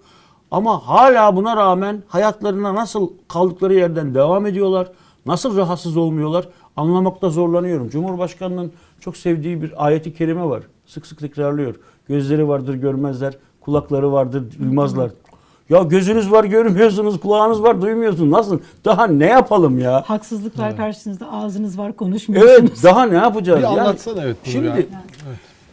arkadaşlar bu e, önce Zindaşti'yi anlatayım. Zin, Naci Şerif'i Zindaşti İran'ın Kürdistan bölgesinden bir vatandaş. Bu bunun aşireti hem Türkiye hem İran sınırında hem Türkiye tarafında. Bir Kürt aşiretinin çocuğu ve uyuş- İran'da da uyuşturucu kaçakçılığı yapıyor ve orada idamla yargılanırken rüşvet vererek cezaevinde kaçıyor ve Türkiye'ye geliyor. 2000'li yıllarda Türkiye'ye geliyor. Türkiye'de de adım adım iddiaya göre uyuşturucu işine giriyor. Bu arada uyuşturucudan tutuklanıyor. Cezaevine düşüyor. Ee, Zekeriya Öz geliyor. Bunun iddiaya göre e, ifadesini alıyor. Ee, gizli tanık olarak ifadesini alıyor. Bu Zindaş da bunu kabul etmiyor. Ben vermedim diyor. Ama böyle bir ifade var ortada. Bu ifade nerede kullanılıyor? Bu ifade daha sonra yanlış hatırlamıyorsam İstanbul 14. Ağır Ceza 13 ya da 14. Ağır Ceza Mahkemesi Hrant Dink davasına da bakan mahkemenin başkanı Erkan Canak ve diğer Ergenekon davalarına bakma ihtimali olup savcılarla savcıların karşısında hareket edecek, edecek olan hakimleri uyuşturucu dosyasıyla ilişkilendirerek tasfiye etme operasyonunda kullanılıyor.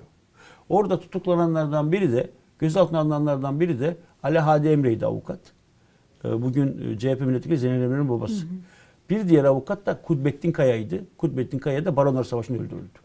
Şimdi e, onun ifadesi, Zindaş'ın ifadesi bu dosyada kullanıldı. Hatta Ergenekon Mahkemesi Başkanı'nı da takip ettiler bir kadın meselesi nedeniyle. O dosya bu dosyadır.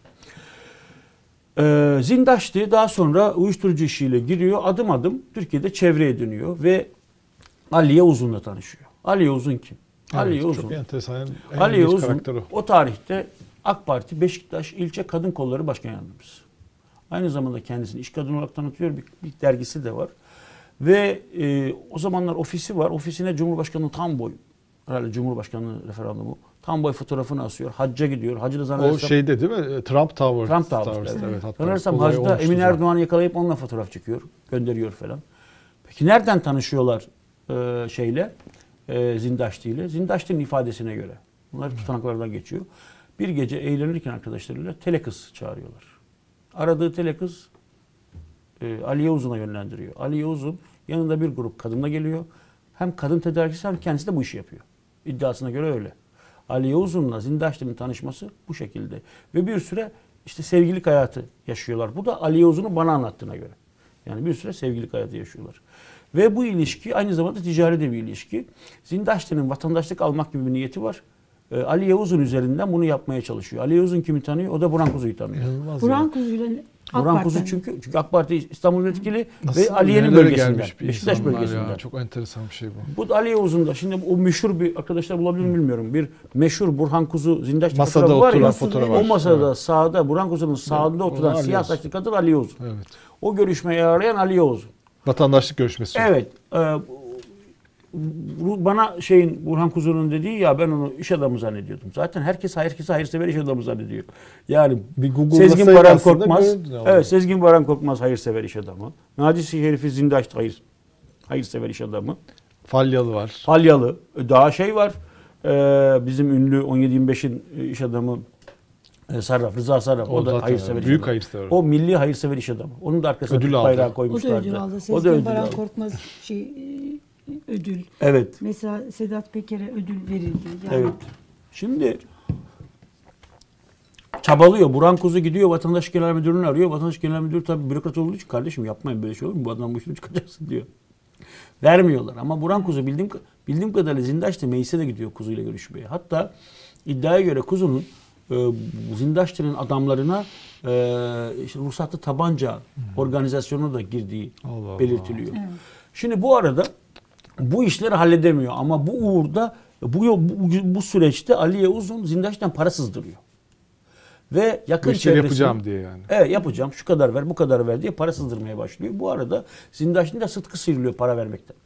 Ve kadın en sonunda Zindaş ile böyle yanak yana bir fotoğrafını sosyal medyada paylaşınca adam deliriyor. Ve bir kanlı çatışmaya neden oluyor Ali Uzun. Yani Ali Uzun'un yanındaki adamla e, Zindaş'ın adamları silahlı çatışmaya giriyor. Böyle bir dava var şu an. Sonra Ali Uzun, e, Zindaş'tı ve Burhan Kuzu trafiği Burhan Kuzu Zindaş şeklinde devam ediyor. Neden? E, bu arada 2000, şu an 2010'lu yıllar, 2010-12 galiba Türkiye'den Yunanistan'a giden uyuşturucu yüklü gemi Yunanistan'da yakalanıyor. İddiaya göre bu gemi e, Amerika Uyuşturucuyla Mücadele Dairesi DEA'nın kayıtlarında Hayalet Orhan diye bilinen Orhan Üngan'a aittir bu uyuşturucu. Orhan Üngan kim? Orhan Üngan Erzurum İspirli. Benim hemşerimmiş.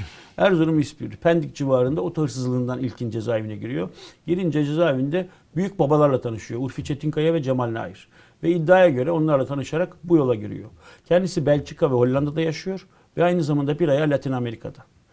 Kendisi her ne kadar kabul etmese de uyuşturucu baron olarak biliniyor. Bu kişi iddiaya göre Yunanistan'a giden uyuşturucu ona aittir. Ve yine iddiaya göre bu uyuşturucunun yakalanmasının sorumlusu olarak Zindaşti'yi görür. Zindaşti'nin ihbarda bulunduğunu söyler. İlk gerginlik böyle başlar ve ardından Zindaşti'nin kızı ve e, yeğeni e, İstanbul trafiğinde çapraz ateşle öldürülür. Zindaşti bu cinayetin sorumlusu olarak e, Orhan Üngan'ı görür ve Orhan Üngan iki adamı, iddiaya göre iki adamı Bakırköy'de yemek yerken öldürülür. Bu arada e, Orhan Üngan uyuşturucu davasından yurt dışından getirilir, Belçika'dan getirilir. E, cezaevinde Bolu'da yatmaktadır ve davası Bakırköy Adliyesi'nde görülmektedir. Bir de o, bir şöyle bir iddia var. Onun e, korumalarının e, kardeşi miydi Orhan Üngan? Kardeşi. Kardeşinin yerinin de HTS kayıtlarının Onları da anlatacağım. Anlatacağım. e, ona Şimdi- bildirildiği Tabii, söyleniyor değil tabii. mi? Şöyle, Şöyle, Zindaş'ta. Şimdi Orhan Üngan cezaevinde yatıyor. Zindaş'ta dışarıda. Orhan Üngan davası görülürken avukatı kim? Kutbettin Kaya. Az önce söyledim yani. O Ergenekon davasında gözaltına alınanlardan Kürt bir avukat Kutbettin Kaya. Kutbettin Kaya duruşmada diyor ki bakın diyor bir dahaki duruşmaya gelebilirim. Gelemeyebilirim. Vura- Vurulabilirim. Nitekim öldürülüyor. Yeşilköy'de yemek yerken öldürülüyor. Bir sonraki celsede Orhan Üngan diyor ki kardeşim İlhan dışarıda ve tehdit altında kardeşimi vurabilirler diyor. Nitekim kardeşi Caddebostan'da yanında oğlu varken kafeden çıktığı sırada kapıda öldürülüyor. Ee, cinayet şu şekilde gerçekleşiyor. Ee, cinayeti gerçe- cinayeti organize eden kişi aslında İlhan Üngan'ın ikinci adamıdır. Yanındaki adamı satın alıyorlar. Ve o kişi tetikçiyi de silahı da tedarik ediyor. Ve o kişi cinayeti azmettirmeden hemen önce Zindaşti'nin avukatıyla beraber emniyete gitmiş oluyor. Yani bağlantı bu şekilde ve Zindaşti'nin talimatlandırması üzerine talimatıyla Orhan Üngan'ın e, e, kardeşi İlhan Üngan öldürülüyor. Bu arada İlhan Üngan da öldürüldüğünde kırmızı bültenle aranıyordu iki cinayette. O da yani Türkiye'deydi ve Caddebostan'daydı. Raklı geziyordu yani. Orada da Aran- Evet. o bulunamıyor. O ama Uyuşturucu kaçakçısı Evet, bulabiliyor bu- onu. Ama nasıl bulamıyor. buluyor? Ama nasıl buluyor onu da anlatacağım. Çünkü her iki tarafa da çalışan polisler var. Ee, İlhan Üngan ve Zindaşti davası açıldı. Şu an açıldı. Daha başlamadı. Ve bu davada hem e, Zindaşti ve adamları hem Orhan Üngan ve adamları sanık. Ve bu davada sanık yanlış hatırlamıyorsam 4 ya da polis 5 polis var. Bu polislerden yarısı Zindaşti'ye çalışıyor, yarısı Orhan Üngan'a çalışıyor. Orhan ve İlhan Üngan'a. Ne şekilde çalışıyorlar? Biri diğerinin konum bilgisini, HTS bilgisini, adres bilgisini veriyor. Bir diğeri de aynı bilgileri öbür tarafa veriyor.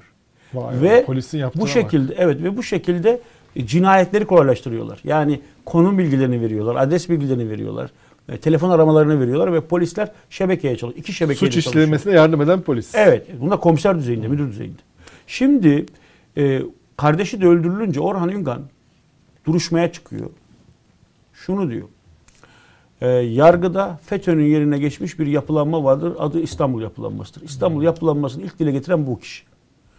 Nedense o tespit ediyor. E, bir ayağı İstanbul'da, diğeri Ankara'da. Bir ayağı poliste, diğeri savcıda ve yüksek yargıda olan İstanbul yapılanması var ve bunlar FETÖ borsası kurmuş durumdalar. Cinayetin de sorumlusu bunlardır diyor.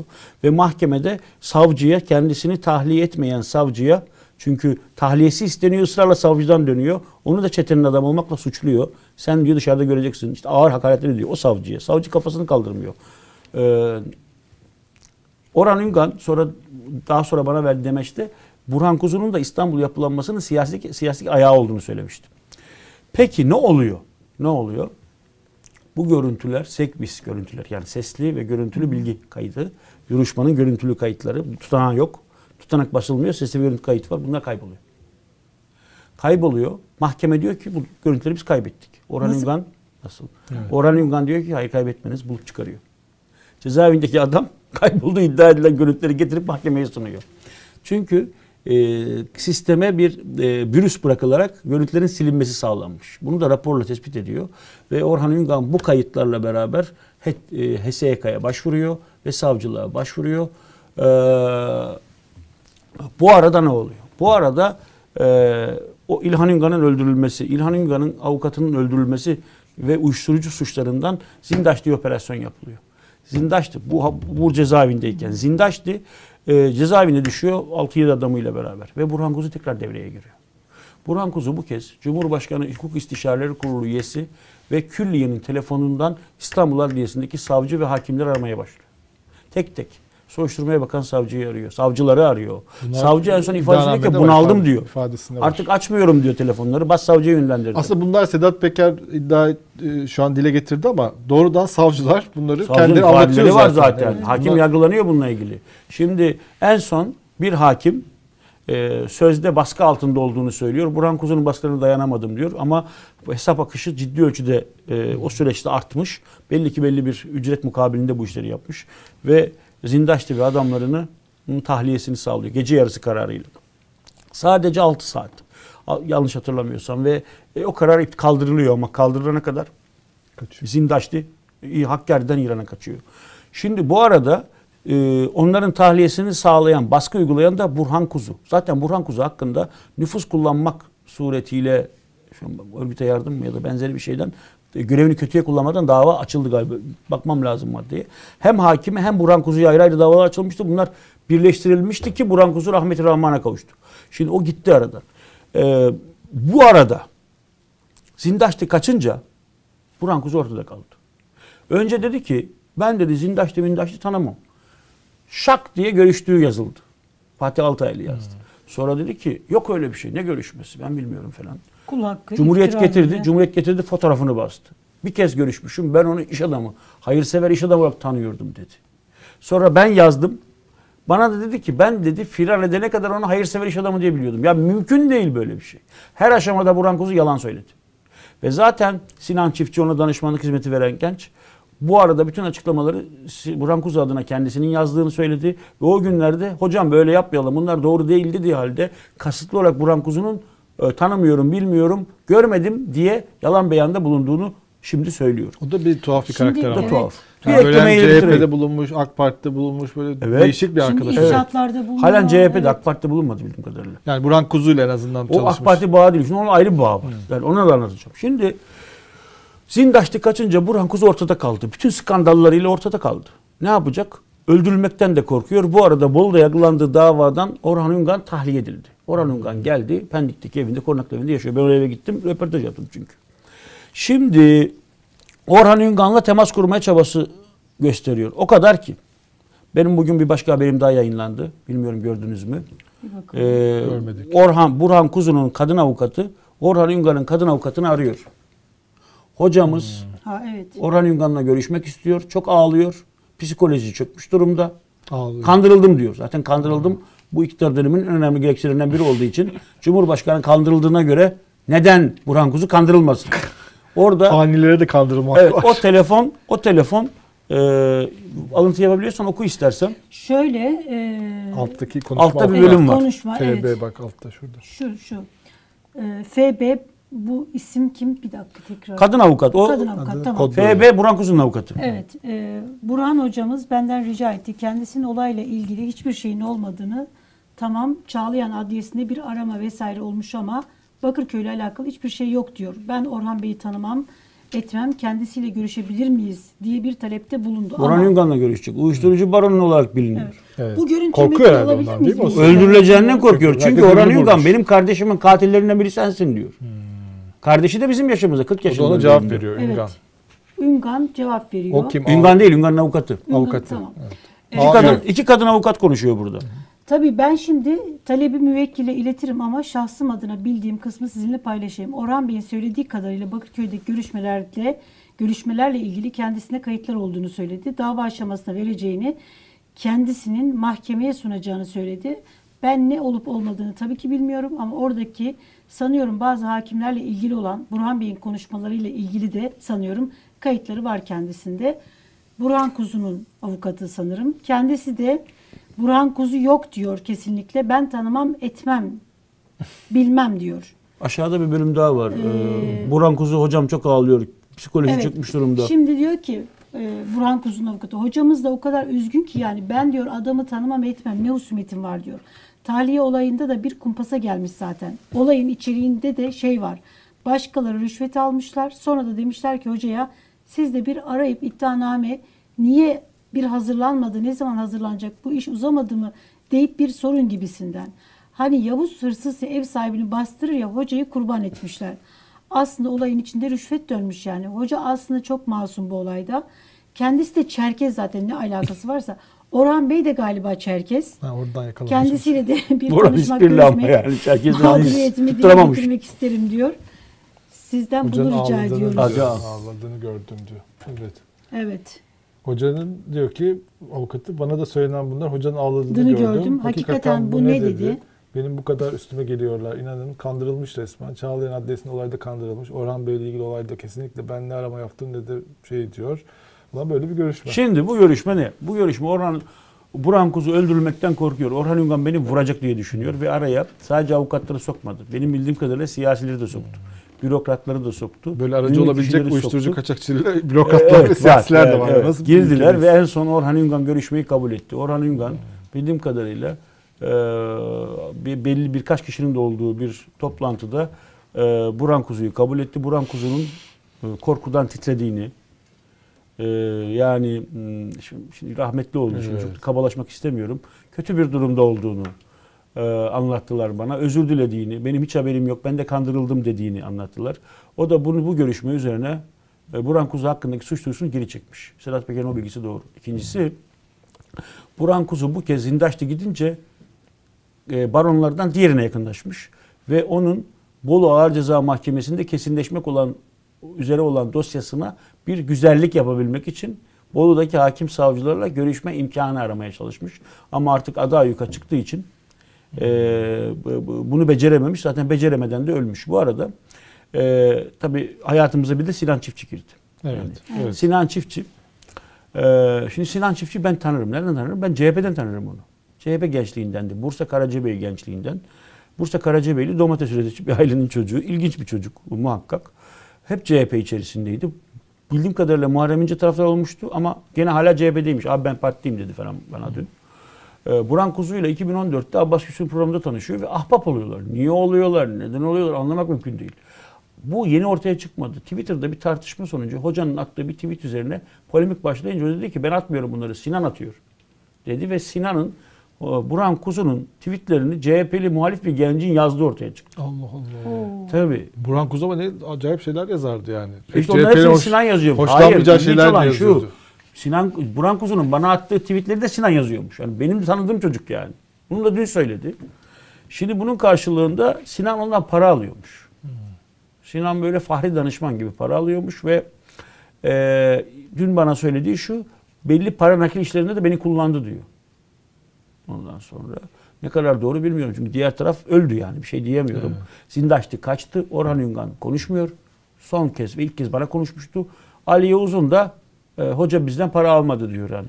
Bu- Ali Uzun şu anda Ali Yavuz'un halen Türkiye'de ve bir şey yok. hayatına devam ediyor. Onun arasında- o sadece bir silahlı çalışmaya neden oldu. Bu peki Çok bütün, tabii bütün bu hikaye Bu arada bir şey daha söyleyeceğim. Bir Orhan Üngan, Orhan evet, Üngan dur. Orhan Üngan bana Kasım ayında 19 Kasım'da geçen sene bir röportaj verdi. Sorum şu. Hollanda ve Belçika'da sahte kimliklerle yaşadınız. Sırf vatandaşlığı aldınız. Kendisi hiçbir yabancı dil bilmiyor bu arada Orhan Üngan. Bu ülkelerde ne iş yaptınız diye sordum. Bana verdiği cevap şöyle. Hollanda'da PKK ile mücadele ettik. Türkiye Cumhuriyeti'nin istihbarat birimlerince verilen görevi yerine getirdik. PKK'ya finans duyan, finans sağlayanların duyduğu rahatsızlıkla bir kısım olaylar ve cinayetler oldu. Belçika'ya geçmek zorunda kaldım. Şimdi eee, O bir standart oldu artık. olabilir Evet. ama bu yalanlanmadı Yıldıray. Bu yalanlanmadı. 90'larda aşinaydık buna biz. Belli. Ve o da gerçekti bu arada. Yani gerçekten de o dönemin e, devlet, Süleyman Demirel'in deyimiyle devlet rutininin dışına çıktığında bu türden kimselere belli işler tevdi edebiliyordu. Yani mesela Yeşil'e Suriye'de Apo'yu vurma görevini iki kere, üç kere vermiştim. Şimdi ilk defa 2000'lerden sonra, bu 2000'lerden sonra meydana gelen bir olay. 2000'lerden sonra Avrupa'da yaşayan ve uyuşturucu baron olduğu iddia edilen bir kişi devletin istihbarat bilimlerince kendine verilen görevi yerine getirdiğini söylüyor. Ve bu yalanlanmadı. Evet. Burhan Kuzu'nun öldürüldüğü yani bütün bu Ben olaylar. ihtimal vermiyorum. Bizde böyle şöyle bir yaklaşım var. Belli siyasi kimseler e, vefat ettiğinde nedense onun normal yollara öldüğüne inanmıyor kimse. Özal'la çok uğraşacağız. Özal, Fethullahçılar adamı mezarından çıkardılar, otopsi yaptılar.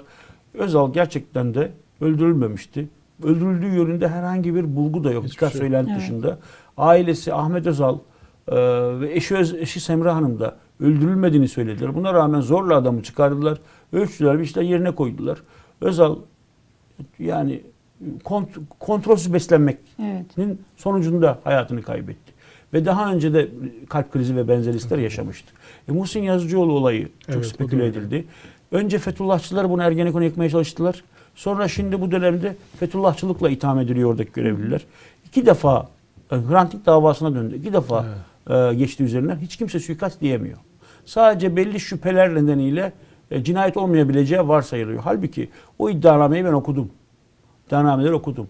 O kış koşullarında o helikopterin düşmemesi ve bulunamaması bir mucize, bulunması bir mucize olurdu. Çünkü gerçekten çok kötü hava şartlarında uçulmuş ve yani suikast olması gerekecek bir arka plan da yok. Yani neden e, Muhsin Yazıcıoğlu öldürülsün?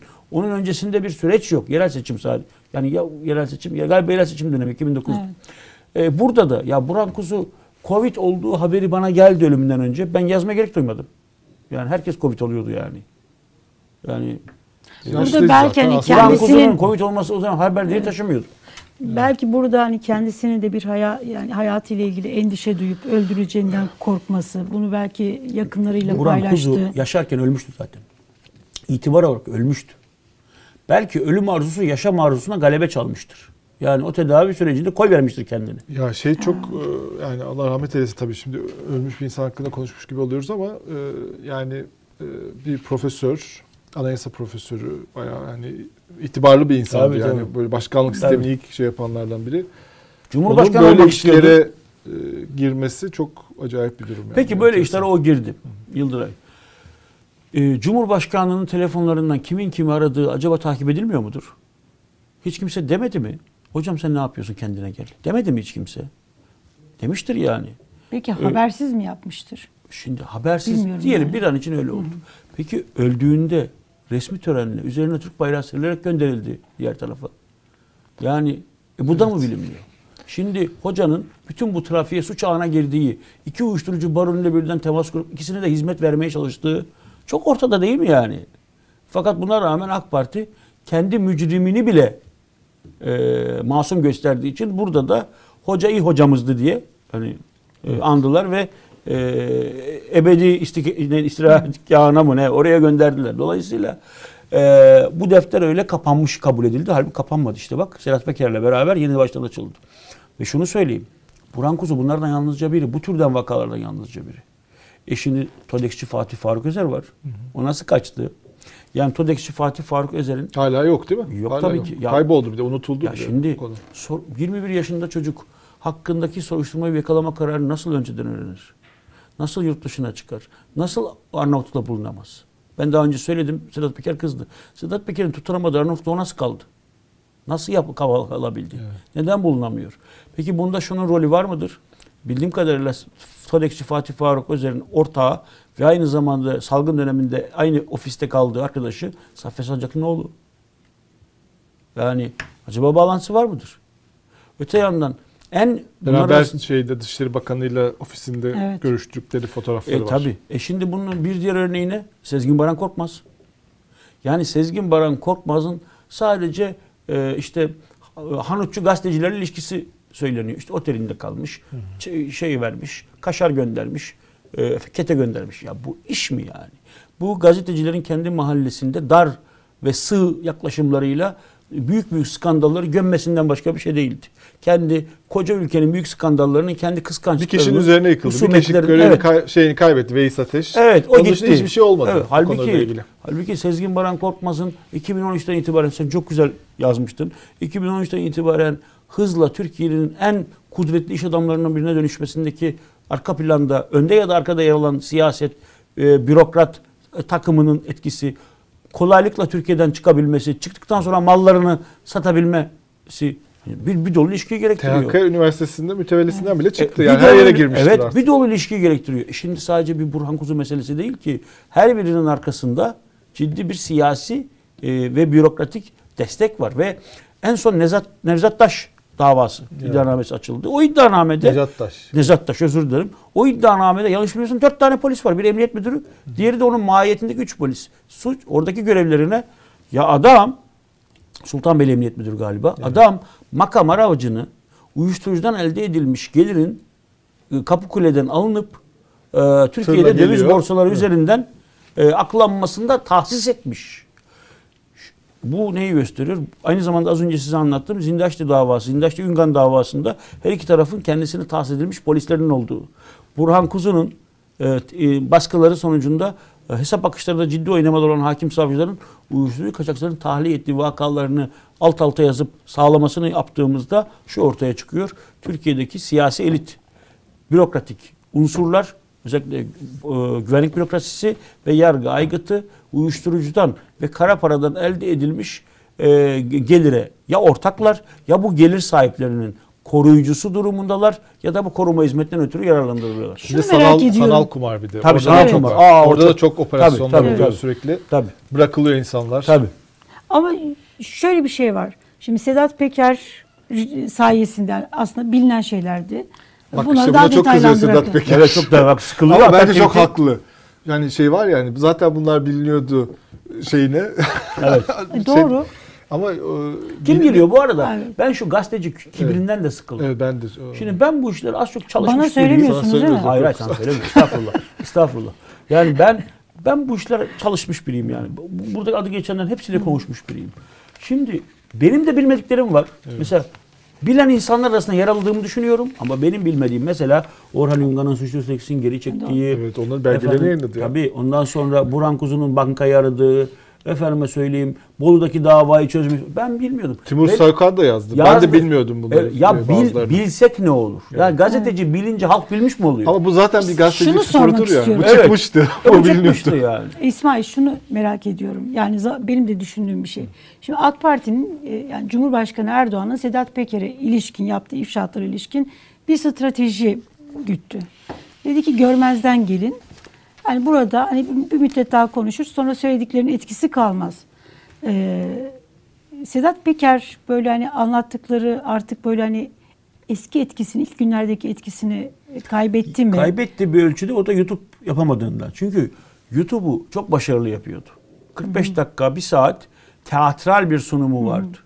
Bir de e, yani görselliği e, yani içeriği çok in- in- enteresandı. Bir kere e, bizim millet zaten bu gizem işlerini sever.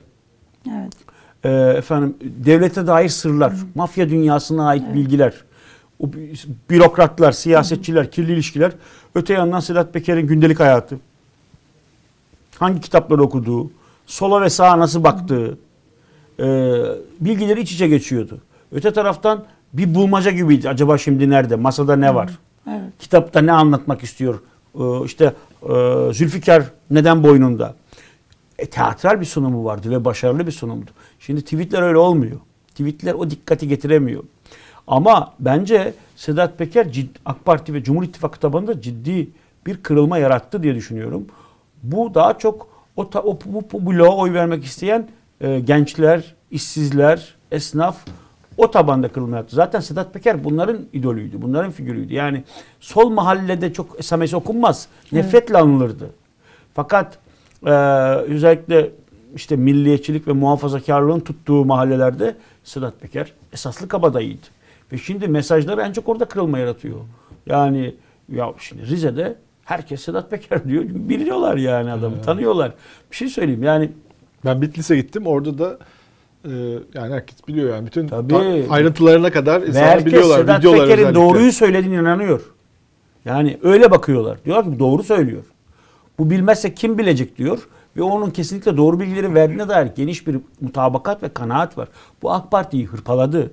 AK Parti mezarlıkta ıslık çalarak geziyor yani. Halbuki bir, bir sonra bir tarihteki bir sonraki mezar kendisi için kazılacak Ama yani. bu video yayınlamaması e, sağlanması böyle sanki Sedat Peker'in anlattığı işte suikast bence. o hikaye çok ikna edici değil sanki, Bence değil. mi? Bence Orada bir anlaşma varmış gibi. Sanırım t- yani Türkiye'nin bir Türkiye şey- devletinin Dubai üzerine bir baskısı söz konusu. Evet. Dubai de bu riski almamış olabilir. Yani tamam kalama işte video çekme başımızı şimdi Türkiye ile belaya koyma dememiş Tweet olabilir. Evet, Evet. tweet at. Tweet'e Çünkü şeyde durdu yani e, Erdoğan, Cumhurbaşkanı Erdoğan'la ilgili Yere geldi e, durdu. yere geldi ve orada durdu. Orada da Karadenizlik ve hemşehrilik devreye girmiş olabilir. Ona bir şey diyemiyorum ama e, Cumhurbaşkanlığı defterini açmadı. Açma. Süleyman Soylu sınırlarında durdu. Şimdi başka dosyalar açıyor. Evet kendince. şimdi daha başka ama mesela bu kez işte Burhan Kuzu meselesini açtı.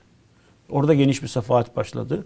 Ee, yani e, bence toplumun aydınlanmasına katkıda bulundu. Şu da olabilir bir tür mi? ama yani, şey yapıyor sanki değil mi? Artık Cumhurbaşkanı Erdoğan'ın etrafına hani or- oraya dokunma aileye ama onun dışında e, kime siyasi mesajlar yani. veriyor ama böyle veriyor veriyor. En son seçimle siyasi- gitmek zorundasınız. Evet. Yani gitmemez edemezsiniz şeklinde mesajları vardı ama yani şimdi şu, Sedat Peker e Pekerlik bu. Yani e, ciddi bir e, bili- e, kamuoyunun aydınlanmasına ve tartışmasına imkan yarattı. Ama e, yani ondan da artık Sedat Peker'den Sedat Peker'den Sedat Peker olmak dışında başka vasıflar aramak da doğru değil. Yani hem tweet at hem gel hükümeti işte hükümetle ilgili meseleyi çöz hem siyasi tartışma yarat. Çünkü Sedat Peker'den her şey olması bekleniyor anladığım Evet. kadarıyla. O kadar ki bazen mesaj atıyor filan. Ummadığım insanlar sevgi gösterilerinde bulunuyor. Yani e, bu kesim muhalif kesimde de Senden de bahsediyor bazen. Senin takdirle a- Evet, anıyor. evet. Ya- Nasıl yani iyi mi kötü mü nasıl Yani bakıyorsun işte sana? orada yani ben ben şimdi elimden gelince gazete çizgisini korumaya çalışıyorum. Çünkü e, e, şimdi ben sonuçta Süleyman Soylu'yla da bir tartışma programına çıktım. Veys Ateş'le de çıktım. Sedat Peker'le Sedat e, yani e, Sedat Peker'le görüşmedim ama Sedat Peker'in danışmanı beni aradı, bilgilendirdi belli hususlarda. Onlar birçok gazeteci aradı gibi beni de aradı. Ben bu süreçte bütün Mübariz, Masimov, Ama Ee, zaten şeyi de aramışlar. Siz programdayken reisi de aramışlar. Evet da onu da aramışlar. O, o kişi daha sonra beni de aradı. Mübariz Masimov'la görüştüm. Efendime söyleyeyim o şu anki otelin yeni sahibi Cihan Ekşi onunla konuştum. Konuşmadım kimse kalmadı.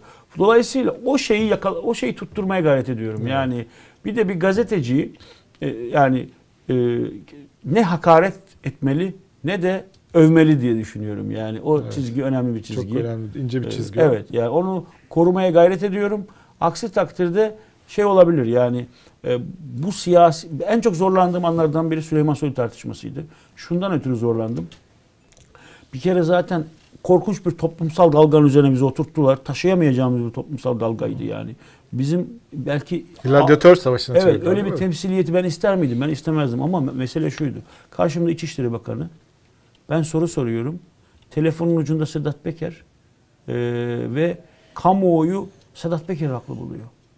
Ve o an bir gazetecinin bütün serin kanlılığını ve kontrolünü kaybedip bu tartışmada gazeteci kimliğinin dışına çıkarak birdenbire hırçınlaşması, taraf birleşmesi mümkündü. Benim en çok ter döktüğüm tartışmalardan biri oydu. Yani e, Veys Ateş de zor. o, o kadar zorlamadım hayır. O kadar zorlamadım. Orada. Evet. O öyle bir yani orada sadece başka şeyler kızdım yani ama orada zorlanmadım. Süleyman Soylu meselesinde birdenbire e, işte İçişleri Bakanı'na yeterince soru soramamakla iç- e, devletin gözünde Sedat Peker'in sorusunu soran adam olmak arasında Evet. çok kıl gibi bir köprüden Aslında geçmek zorunda kaldım. Bütün sorular bir şekilde soruldu Süleyman Soylu'ya Evet. ama o çok profesyonel bir şekilde Ama o da işte demirelci kültürden geliyor evet, çok yani. iyi yönetti onu. Evet yönetti. Ya biz ne yapabilirdik ki yani sorucu soruya cevap vermek isteyen bir insana konuş ulan mı diyeceğiz? Ne diyeceğiz ya? Bu eski. Evet. Çok Çok teşekkürler, teşekkürler İsmail. Çok ederim. sağ ol. Bundan sonra Halk TV'de e, Bundan sonra Halk TV'deyiz. Yazılarını Halk TV'de yazılarını Halk TV. Komiter'de Ya ben zaten yani yazı ben yazıdan hep yani haber içerikli şey çalışmaları anlıyorum. Yani elim hep oraya gidiyor. Ondan daha çok zevk alıyorum yani. evet, zaten o şu anda aslında insanların da biraz daha fazla ilgi gösterdiği şey o. Artık Evet. yorum yazıları o kadar şey olmuyor. Bazı Evet. isimler dışında. Evet, evet, evet. Ben e, şimdi yazılara e, da 1 Eylül'den itibaren Halk TV Komiter'de devam edeceğim. Ve tek ben başlamayacağım.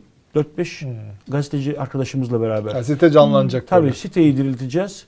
Ee, ve e, Halk TV ile Halk TV Komiter'e birbirini besleyecek bir mecraya dönüşecek.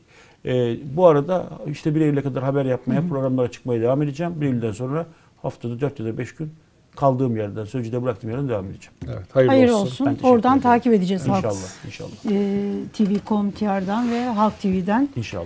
izleyeceğiz. Arada YouTube burada- kanalı kurmayın Olur. da ne olursa olsun. YouTube kanalı yok, öyle bir niyetim yok yani. Tamam? Sanırsam buraya özel izinle çıkabilirim, bilmiyorum. Eğer patronumuz Cafer Mahiroğlu izin verirse. Verir herhalde. Verir Ben herhalde Cafer yani. Bey'e de seslenelim. Zaten kanalınız izleniyor. YouTube Evet. kanallarını rahat bırakın. evet, evet. Yani ya- yazarlara, e, çalışanlarınıza e, İzin böyle verin. kısıtlamayın. Zaten Evet. Türkiye'de Zaten yeterince yasak var. konuşan. Ya evet. Yeterince baskı var, Yani başka bir var. televizyonla ilgili kısıtlama doğru ama Evet, mesela evet. dayanışma anlamında bu tip programına katılmak yerinde olur. İzlendi mi bari programımız? Tabii tabii. İzlendi Dayanışmayı tabii geçtik. Öyle mi? Ha, güzel güzel. Tamam, Çok teşekkürler İsmail. teşekkür İyi ki geldin. Tekrar geçmiş olsun ve hayırlı olsun. Sağ ol. Sağ olasın. Evet, e, bizden bugünlük bu kadar. İsmail Saymaz konuğumuzdu. Yarın aynı saatte e, yine sizin karşınızda olacağız. Gazetelerimizle, konu başlıklarımızla ve konuğumuzla birlikte görüşünceye kadar kendinize iyi bakın.